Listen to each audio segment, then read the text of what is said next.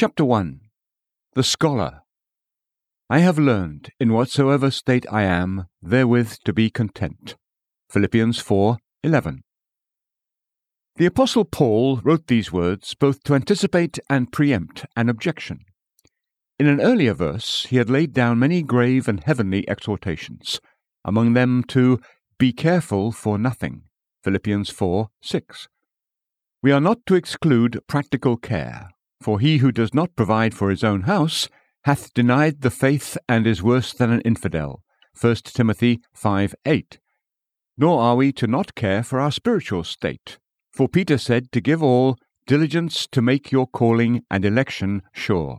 2 Peter 1 10. But we are to exclude all anxious care about the issues and events of things.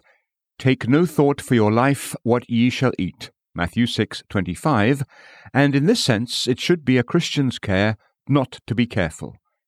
The word careful in the Greek comes from the word that signifies to cut the heart in pieces. It was a soul dividing care. Pay attention to this. David said, Commit thy way unto the Lord. Psalm 37 5. The Hebrew word means to roll your way unto the Lord. It is our work to cast away care. 1 Peter 5 7. And it's God's work to take our care. By our immoderation, we take his work out of his hand. Care, when it deviates from its proper role, when it is either distrustful or distracting, is very dishonourable to God. It takes away his providence, as if he sat in heaven and was not concerned about what became of things here below, like a man who makes a clock and then leaves it to wind itself.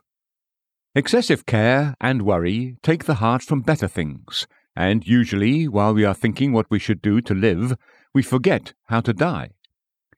Care is a spiritual sickness that consumes and depresses. By our worry and care, we may sooner add a mile to our grief than a foot to our comfort. God threatens it as a curse. They shall eat their bread with carefulness. Ezekiel 12:19. It would be better to fast than to eat of that bread. Be careful for nothing. Now, in case anyone should say, Paul, you preach something to us that you have scarcely learned yourself, have you learned not to be anxious? The apostle seemed to tacitly answer that in the words of the text, I have learned, in whatsoever state I am, therewith to be content. This is a speech worthy to be engraved on our hearts, and to be written in letters of gold on the crowns and diadems of princes. The text branches itself into two general parts. One, the scholar, Paul, I have learned. Two, the lesson, in whatsoever state to be content. I begin with the first, the scholar and his skill. Paul said, I have learned. Out of this, I will explain two of my observations. First, the apostle does not say, I have heard that in every state I should be content, but rather, I have learned. Our first doctrine is it is not enough for Christians to hear their duty, they must learn their duty. It is one thing to hear and another thing to learn, just as it is one thing to eat and another thing to cook. The Apostle Paul was a practitioner.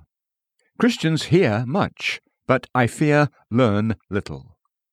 In the parable of the good soil, there were four sorts of grounds Luke 8 5 to 8, but just one good ground, which is an emblem of this truth there are many hearers, but few learners.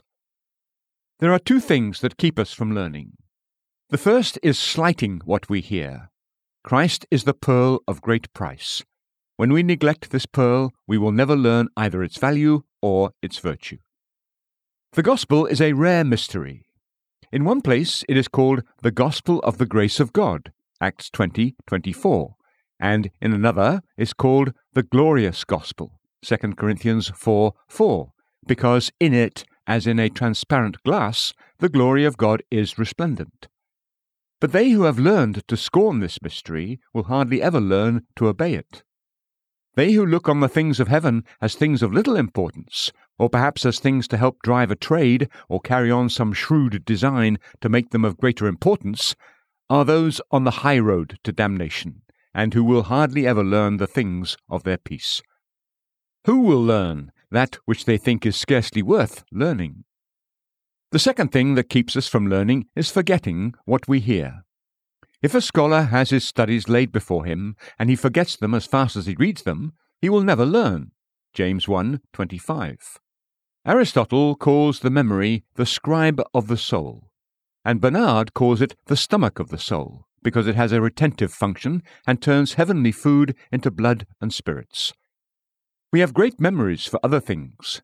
We remember that which is vain.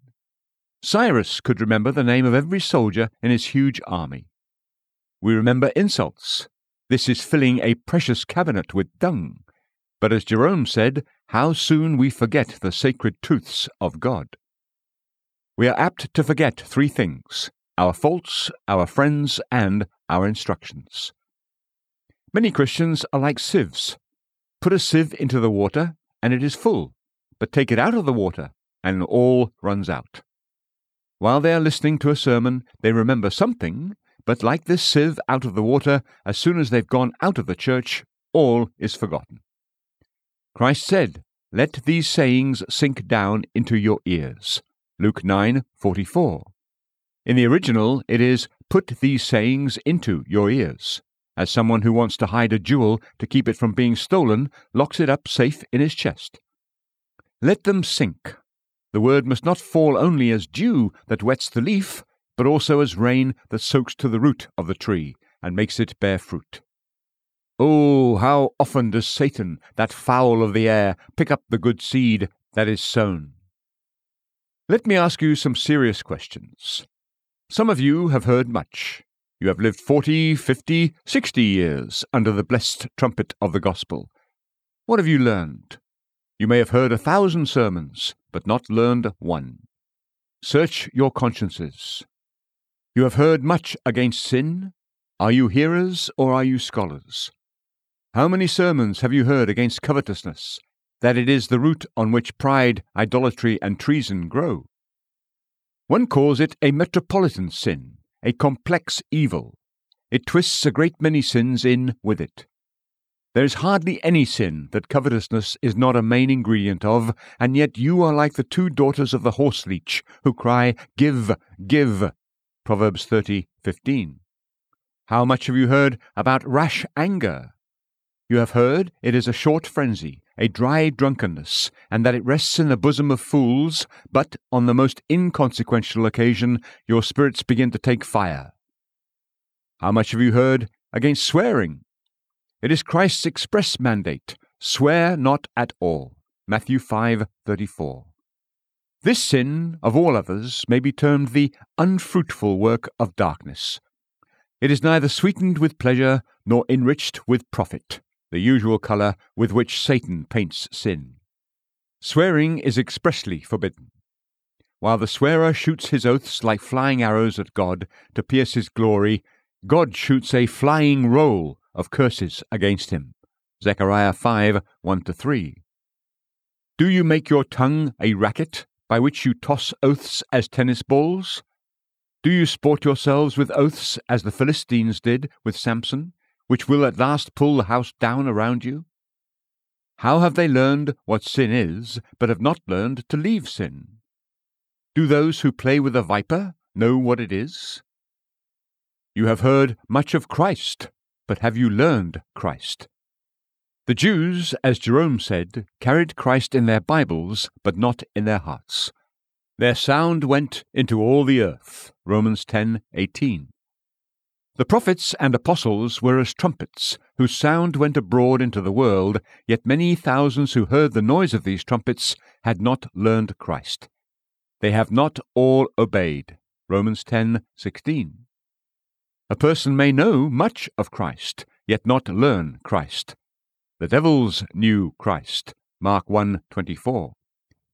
A person may preach Christ, yet not learn Christ, as Judas and the pseudo apostles did. Philippians 1:15. A person may profess Christ, yet not learn Christ. There are many who profess Christ in the world whom Christ will profess against. Matthew 7:22 to 23. What does it mean to learn Christ? To learn Christ is to be made like Christ, to have the divine characteristics of His holiness engraved on our hearts. We all, with open face, beholding as in a glass the glory of the Lord, are changed into the same image. 2 Corinthians 3:18.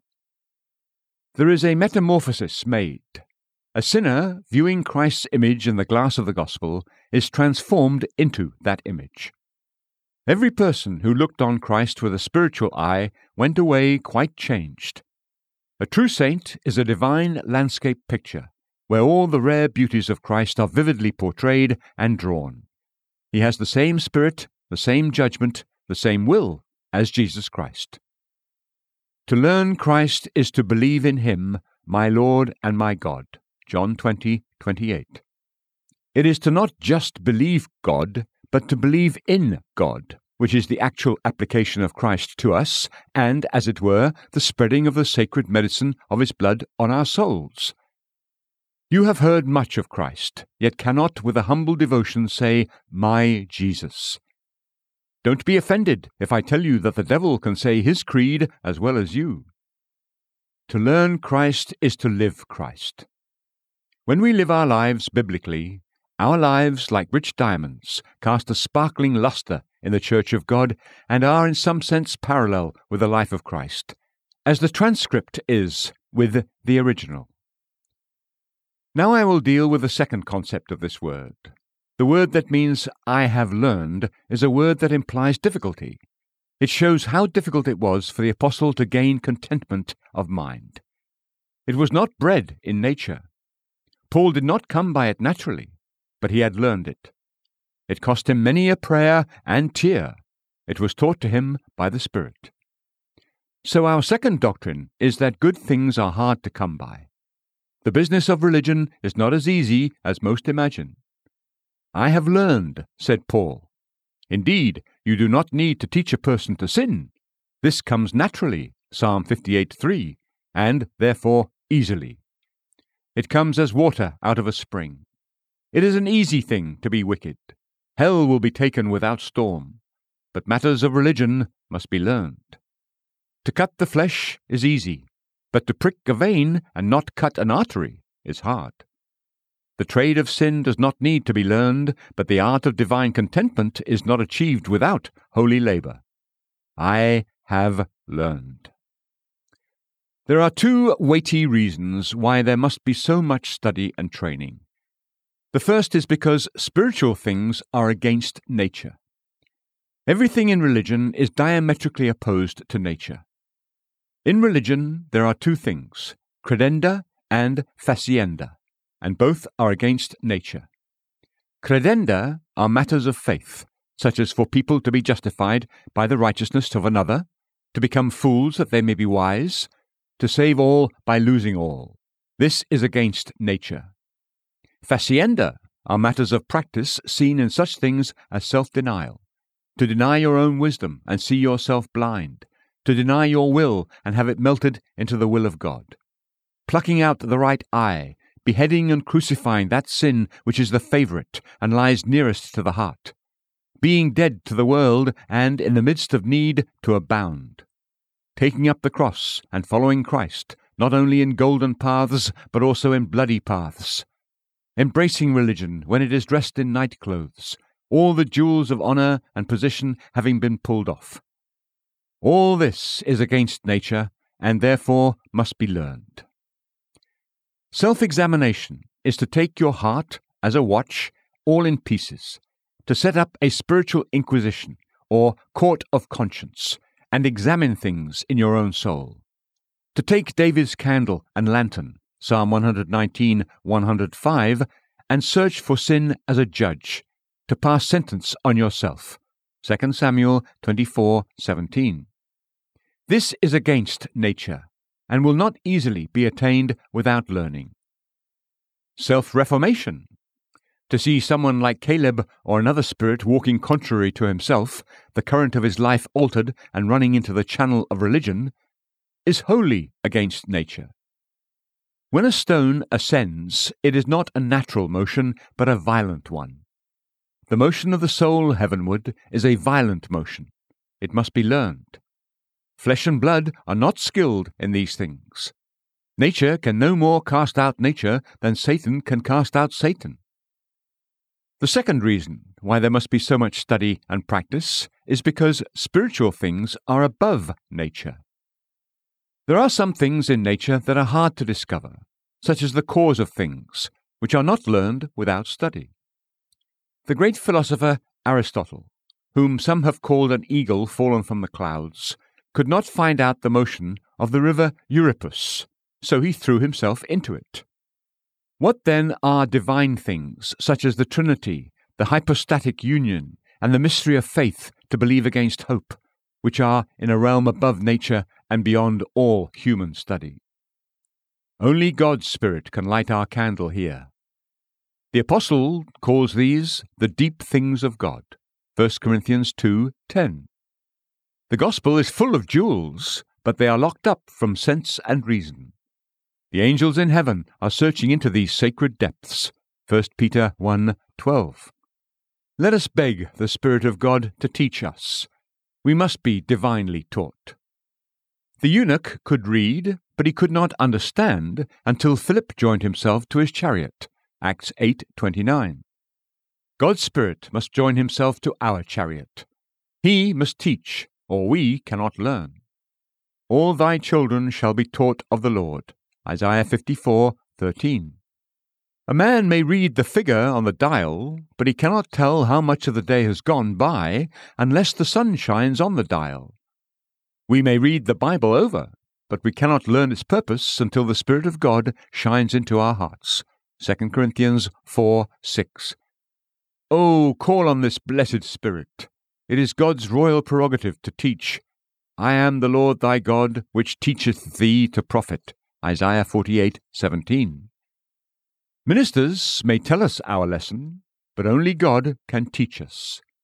We have lost both our hearing and our sight.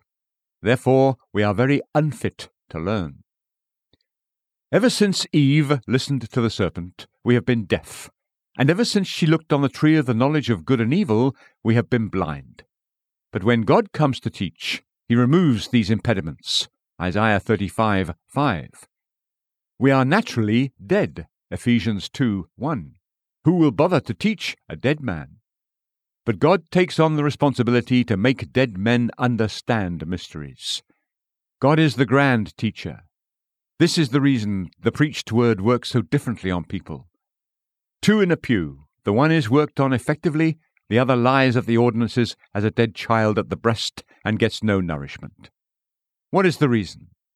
Because the heavenly gale of the Spirit blows on one and not on the other.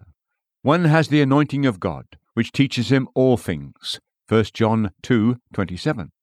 The other does not have it. God's Spirit speaks sweetly but irresistibly.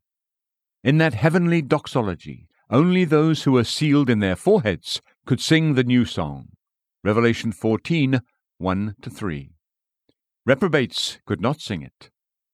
Those who are skilful in the mysteries of salvation must have the seal of the Spirit on them.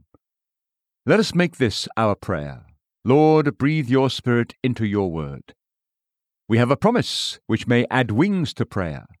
If ye then, being evil, know how to give good gifts unto your children, how much more shall your heavenly Father give the Holy Spirit to them that ask him?